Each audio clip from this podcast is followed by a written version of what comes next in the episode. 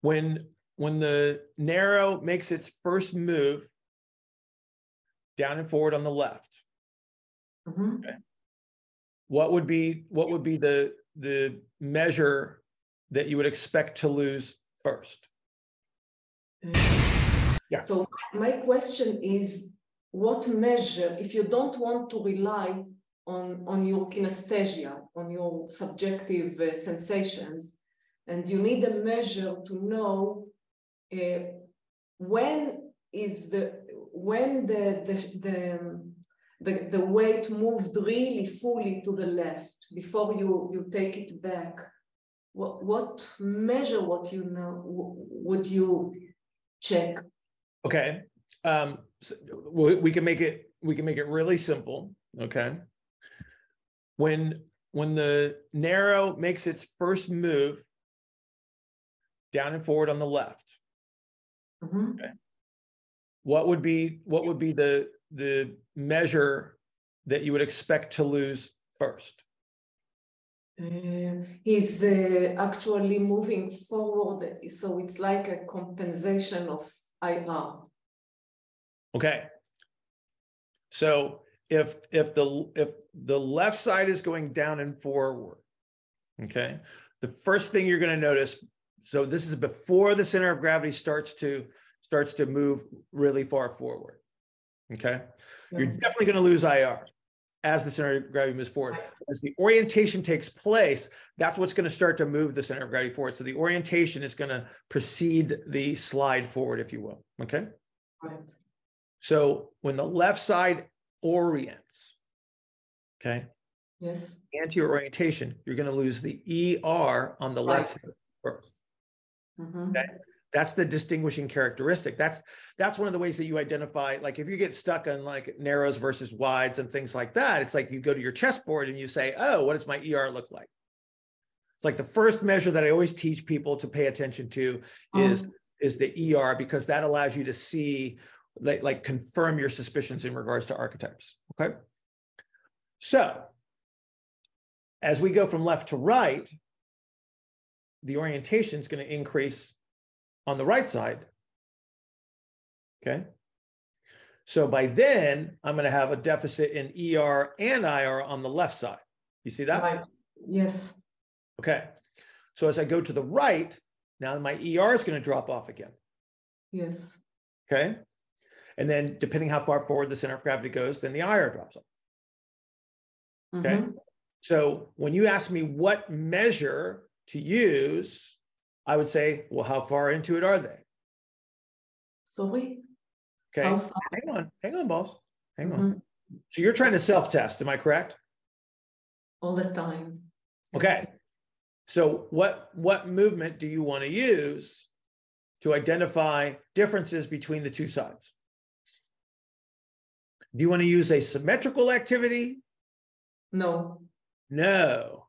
Okay. So we have to use an asymmetrical activity because if we use a symmetrical activity, those measures can kind of hide, right? Like I might bend or twist in a certain way, and it just appears that I am I'm moving through a full excursion when I'm actually just taking advantage of one side being more um, uh, adaptable than the other. Okay. So I got to use an asymmetrical activity. Okay. So give me an example of an asymmetrical activity that would involve your hips. Uh, like to push, uh, to, to lie uh, on the side, on the left, and push with the with the right leg. Put the right leg on the. let's make this like a little bit easier for us to identify the differences, okay? Um, you ever do a, a lunge or a split squat? Yeah. Okay. Um, much easier to identify that movement as far as like you can feel it as you move through space. Okay. Do you understand where the the ER and IR bias would be strongest in its representation? Uh, in the split squat, The split squat. Mhm. I have to think about it. No. Me too, but but let's not let's say that there's only two positions. Wait. Oh, okay. So when when you, there's two positions in a split squat and that. Okay, Uh-huh. there's the up part and then there's the down part. uh-huh. Okay, the up part would be biased towards more what? do you think? Late, late. Well, it's late on one leg and it's going to be early on the other. So that would be ER biases at the top. Is that fair? Uh-huh. Awesome. Okay.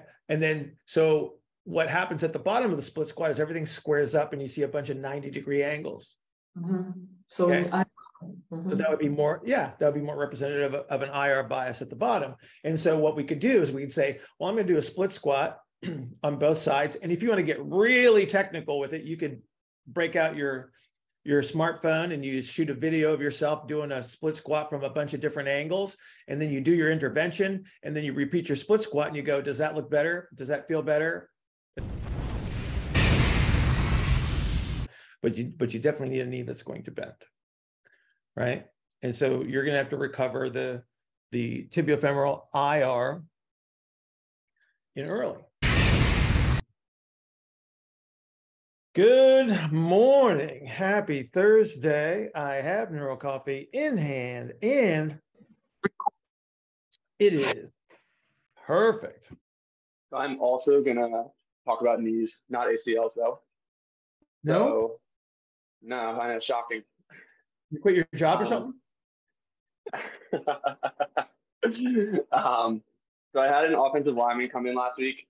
Um, starting to see him for left knee pain. No Uh-huh. like mechanism injury or anything. So I'm trying to make sense of the presentation a little bit because it seems a little conflicting in my head, but I feel like it's not. Um, so as expected by position and body type, he's got like nothing to work with. Um, like zero degrees of IR on both both hips, Yeah. Does he fit on um, the table? barely. Okay. Yeah. Um, you got like a pretty obvious um, ER orientation, like at the tibia femoral joint. Yeah. So from like a chessboard standpoint, very very late. But at the same time, if like just looking at him and standing, um, just like getting crushed into the ground, almost like just dead middle in terms of like the eye orientation, everything falling in. Like his foot, his foot's going into the ground pretty hard. Yeah, like both navicular basically on the ground. Gotcha. from like a pain complaint standpoint, he has on-field issues. But the interesting one, and I think like the one we're going to use is like a KPI that we're monitoring is stairs. So he doesn't have pain going downstairs, but going up hurts. Yep. So I'm trying to make sense of that a little bit because I feel like on the one hand, with the late chessboard measures, I would almost expect him to not have the yield and like be able to get to overcome. But then at the same time, like if he's brushed into middle, almost like I feel like partially just by like body mass, that it would be tough to generate the overcome from like that eccentric yielding state. So I'm trying to figure out like why he has pain with it going up and not necessarily the down. Okay, so um uh which which is the uh the um which is the scenario that would describe what we just talked about with Manuel um is in regard to which one is going to place the early demands on the knee. Going downstairs would be early. Okay, so if you're going to do a uh front foot elevated split squat would that represent going up the stairs? I guess it would. Okay. Now, here's, here's the question. Uh, Did you, did you test his, his ability to bend his knee? Uh, yeah, so I feel like very limited. A lot of that from like a soft tissue standpoint, like you just got no shot of getting healed by from that. It's really stiff, right? It's really stiff when you try to bend the knee. Yeah. Yeah. You know why? Uh, he doesn't have full knee bend. Because Like it- bend the Because knee. he's got a knee, think about this. He's got a knee that wants, that that is, that is oriented to stay straight. Yeah. And then when he goes up the stairs, he has to bend it. Okay. But it, it doesn't want to bend. So here, most likely based, and, and I'm assuming he's a wide ISA, right? Yeah. Right. Okay. And he's ER oriented. So everything's turned outward. Give me one second. Beat you, Greg Robbins. um, Okay, lost my train of thought. It always happens every time. Um, ER, ER oriented. okay, yeah, he's ER. Oriented. Okay, so everything's oriented into ER. Okay, but most likely, um, you've got he's, he's anteriorly oriented, center of gravity is forward. He's pushing down on that knee at the same time, right? The chances of that knee wanting to bend are, are slim to none. Okay. So simple rules reduce the orientation to some measurable degree. You're probably not going to get rid of all of it. He's an offensive lineman. We don't necessarily want to get rid of all of it, but you but you definitely need a knee that's going to bend. Right. And so you're going to have to recover the the tibiofemoral IR in early. Okay. Yeah. Now, what does his foot? What does his foot tell you? In terms of what? Yes. Uh, I mean, like my mine sure that, I feel like that was part of my issue in terms of like getting that to match up in my head with the the But it's- measures. So hang on. I- Is it a late foot? Uh, so I guess it's going to be a late foot that's orienting into IR. Yes. Yes. So his foot's giving you a big hint as to what's holding everything in position. So where's he drop? Where's he dropping the IR into the floor? Is it is it is it is it going straight through the subtalar joint, mid tar uh, mid tarsal? No, no. Where's it landing? Uh, medial to all that somewhere. So so it's it's in front of the ankle and probably medial, right? Yeah. Okay. Did you check his toes? Uh, from like a range of motion standpoint, Yes, sir. I did not. I, I'm I'm willing to bet your your your annual salary that his big toe doesn't bend. I, see it. So I'll check that out. Uh-huh. So so start thinking along those lines, right? So center of gravity is forward. He's dropping IR too far forward. That's why you got to bring him back because you're not going to be able to um, position. Think about this. I got to position a metatarsal in relative uh, IR. So ER to IR, right? Yep. That means you you need an arch to be able to bend your toe, right? Yeah. Okay. So I got to go up to the knee with the same strategy. You see it? Yeah. But now, why why doesn't he get any discomfort on the way down though? Because So he's still got to. is he is he okay? So in what position is he going down the stairs? From like an early middle weight standpoint, or Say, say it, Ian. Say it, Ian. Say it, Ian. I saw you. I saw you. ER. Huh? He's yeah. He's going down. He's going down the stairs in the ER. so like, all right, so so we did, we are like messing around just like with the activity as an exercise a little bit, Huh? and so what I did was, if we really broke it down, like almost like a little bit robotic with some constraints, he could do it pain free. So it was left foot up on a box, like 12 inches, Uh huh. cable in the right hand to just give him Uh-huh. a little bit of a cue to turn to that side, and then Wait. if So, I would so the cable's on the same side as the lead leg. opposite, Opposite. Okay. Cool. I'm cool with that. Yeah. almost like to like help help turn him into that side. Nope. I'm with you. I'm with you. I'm with you. Um, and then like if I would cue him to slow it down and like translate the knee forward first to get to like the end of middle, Uh and push straight and then push straight down from there, Uh-huh. like two Uh-huh. moves. Uh huh. It was pain. It was pain free. Awesome. You know you just did? But gave him like the true IR. You gave him tibial. You gave him tibial femoral IR, right? So now to the point about the stairs going down though, like keeping that orient or like keeping that relationship where I feel like I still had him in IR and kind of like using the idea that we had it on the way up pain free Uh-huh. to let us know we had it. He could still he could go down pain free also. Huh? But he's but Uh, he's turning his hip socket towards ER as he steps down. Okay. So you think he's stepping straight forward because you're watching where the leg is landing. Yeah. You need to watch the proximal hip that's still up on the step. Okay. Forward is changing directions. Right? Like just because the leg is going in that direction doesn't mean that that everything is oriented in that direction. That makes sense. Okay. But but the like your your exercise selection with the cable, awesome. Great idea. Especially for somebody of his size. It's a really good choice. Uh, what's I wasn't really thinking about the size as a reason for it. Like, what's what's your consideration with this? The pure the size thing with the cable? Why do you like that? Um, you ever try to you ever try to move somebody of of to of that degree of stiffness on a table? Uh, him, Huh? him. Yeah, it's like, well, okay, so try to mobile go go mobilize his knee and tell me how how how much fun you're having.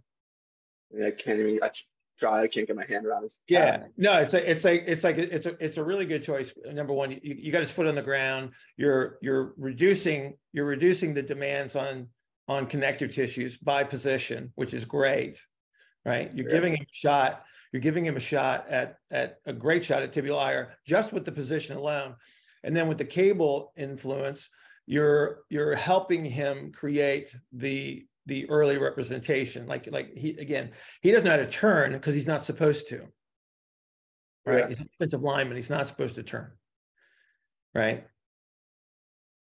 Like he would resist that under almost every circumstance.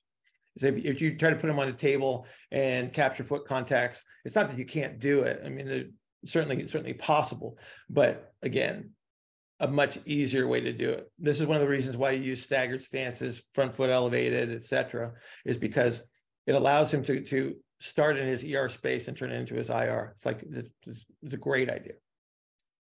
Gotcha.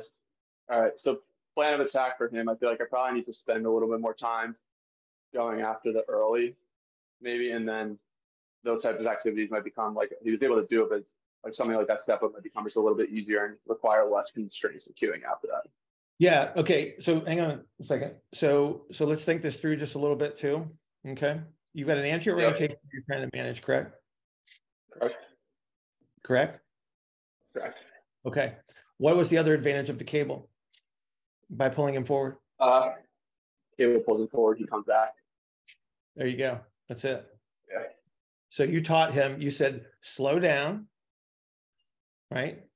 Hold your pelvis back a little bit, capture your foot, bring everything around to the knee, Yep. tibiofemoral IR. Right. You see it? So now everybody, everybody that has a knee problem that goes to Zach's clinic is going to be doing a front foot elevated, um, what, uh, uh, cable, right? Cable step up. Everybody's going to get one now. Do you, do you notice that, I- that I don't say, I, I, I avoid saying diaphragm in the pelvis? Um, I have not specifically. I say that. anterior outlet or posterior outlet.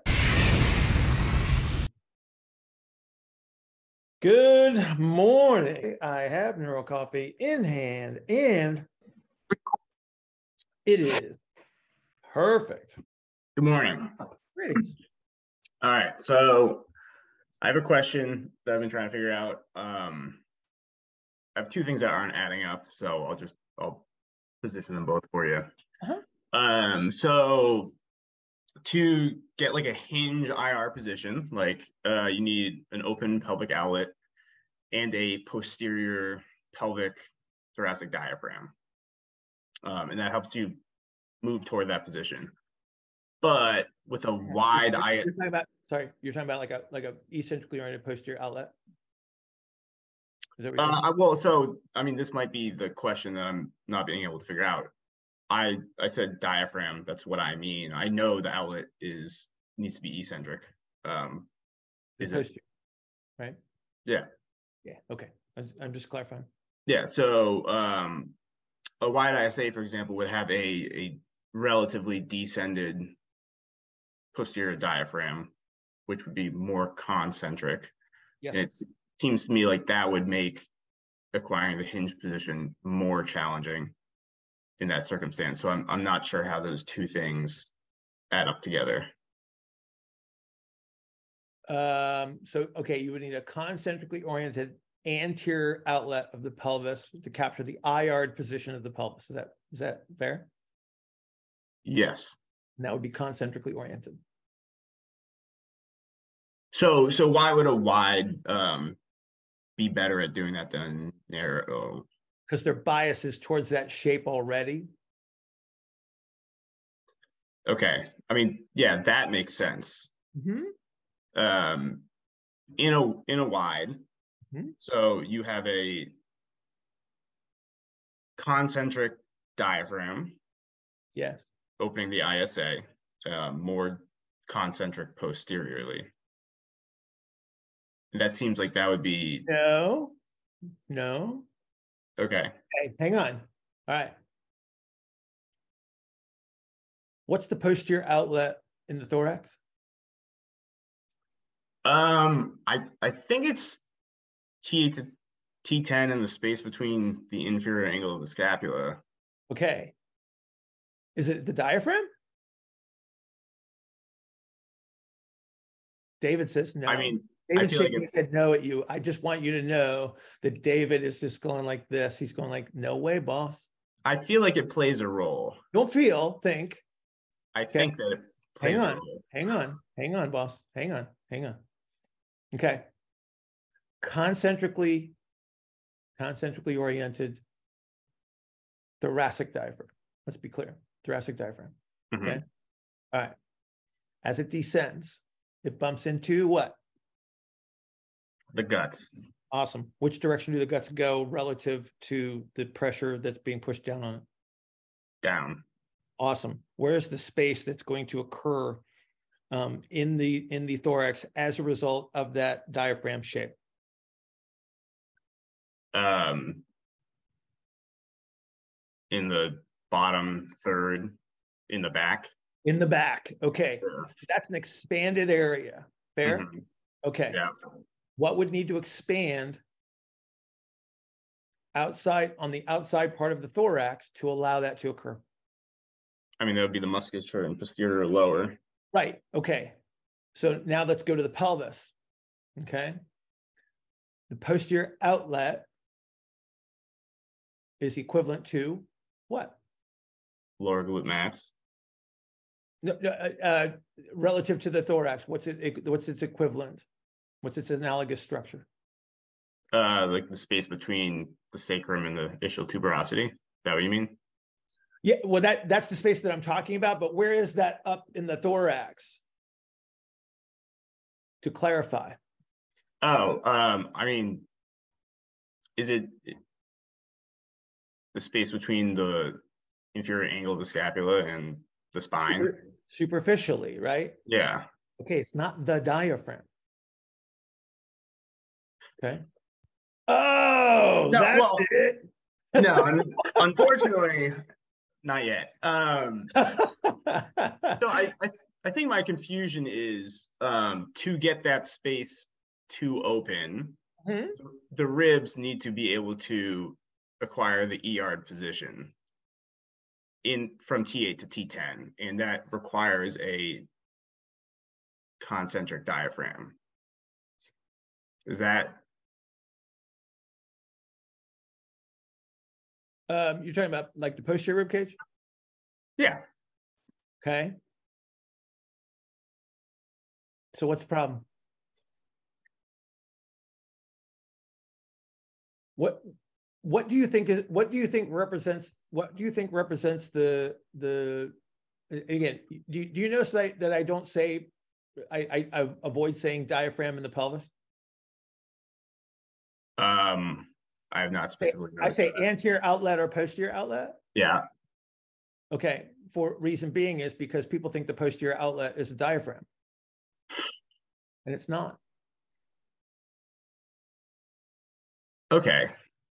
I mean, I understand that it's not the same thing, but Okay, it, okay, hang on. So I have a concentric anterior outlet, mhm, posterior outlet, which would be equivalent to the superficial musculature up in the thorax, is eccentrically oriented relative to, which creates the expanded representation.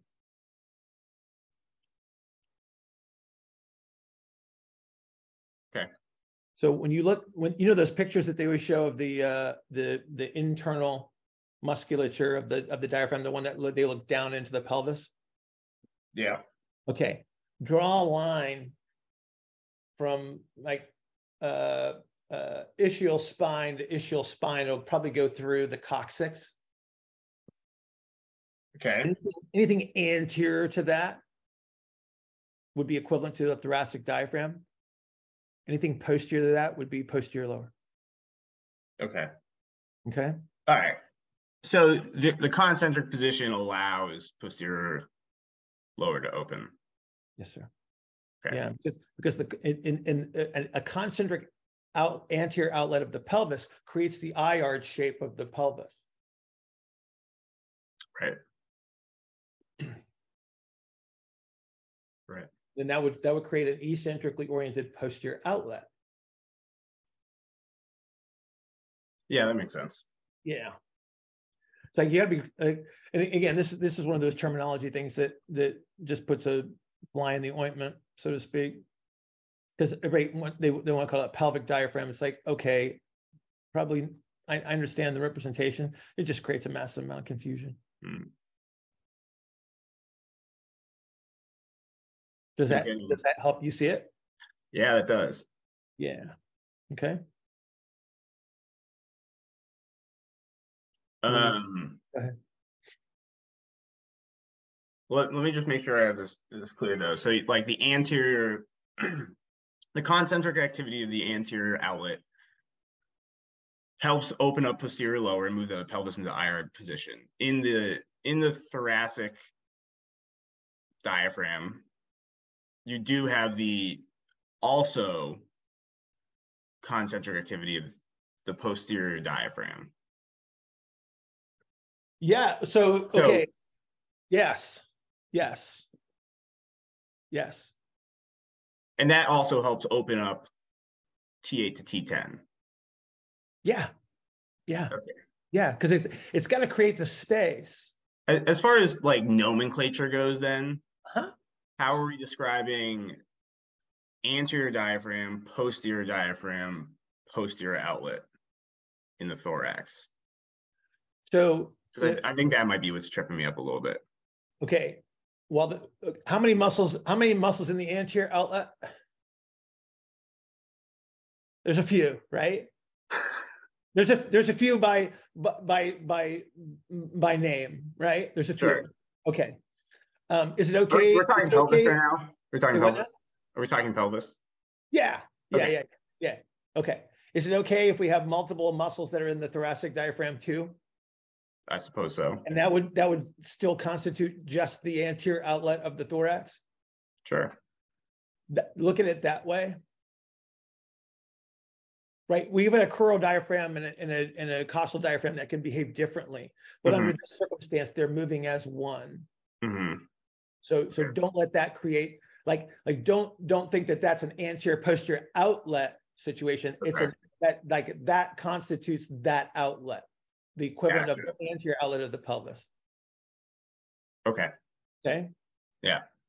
Yeah, and again, this, like I said, this is just one of those terminology things that I think creates a lot of confusion, and that's why, that's why I, I, I don't, I don't like calling, I don't like calling the bottom of the pelvis the pelvic floor. I don't like calling it, I don't like calling it the pelvic diaphragm, because it just creates way too much confusion.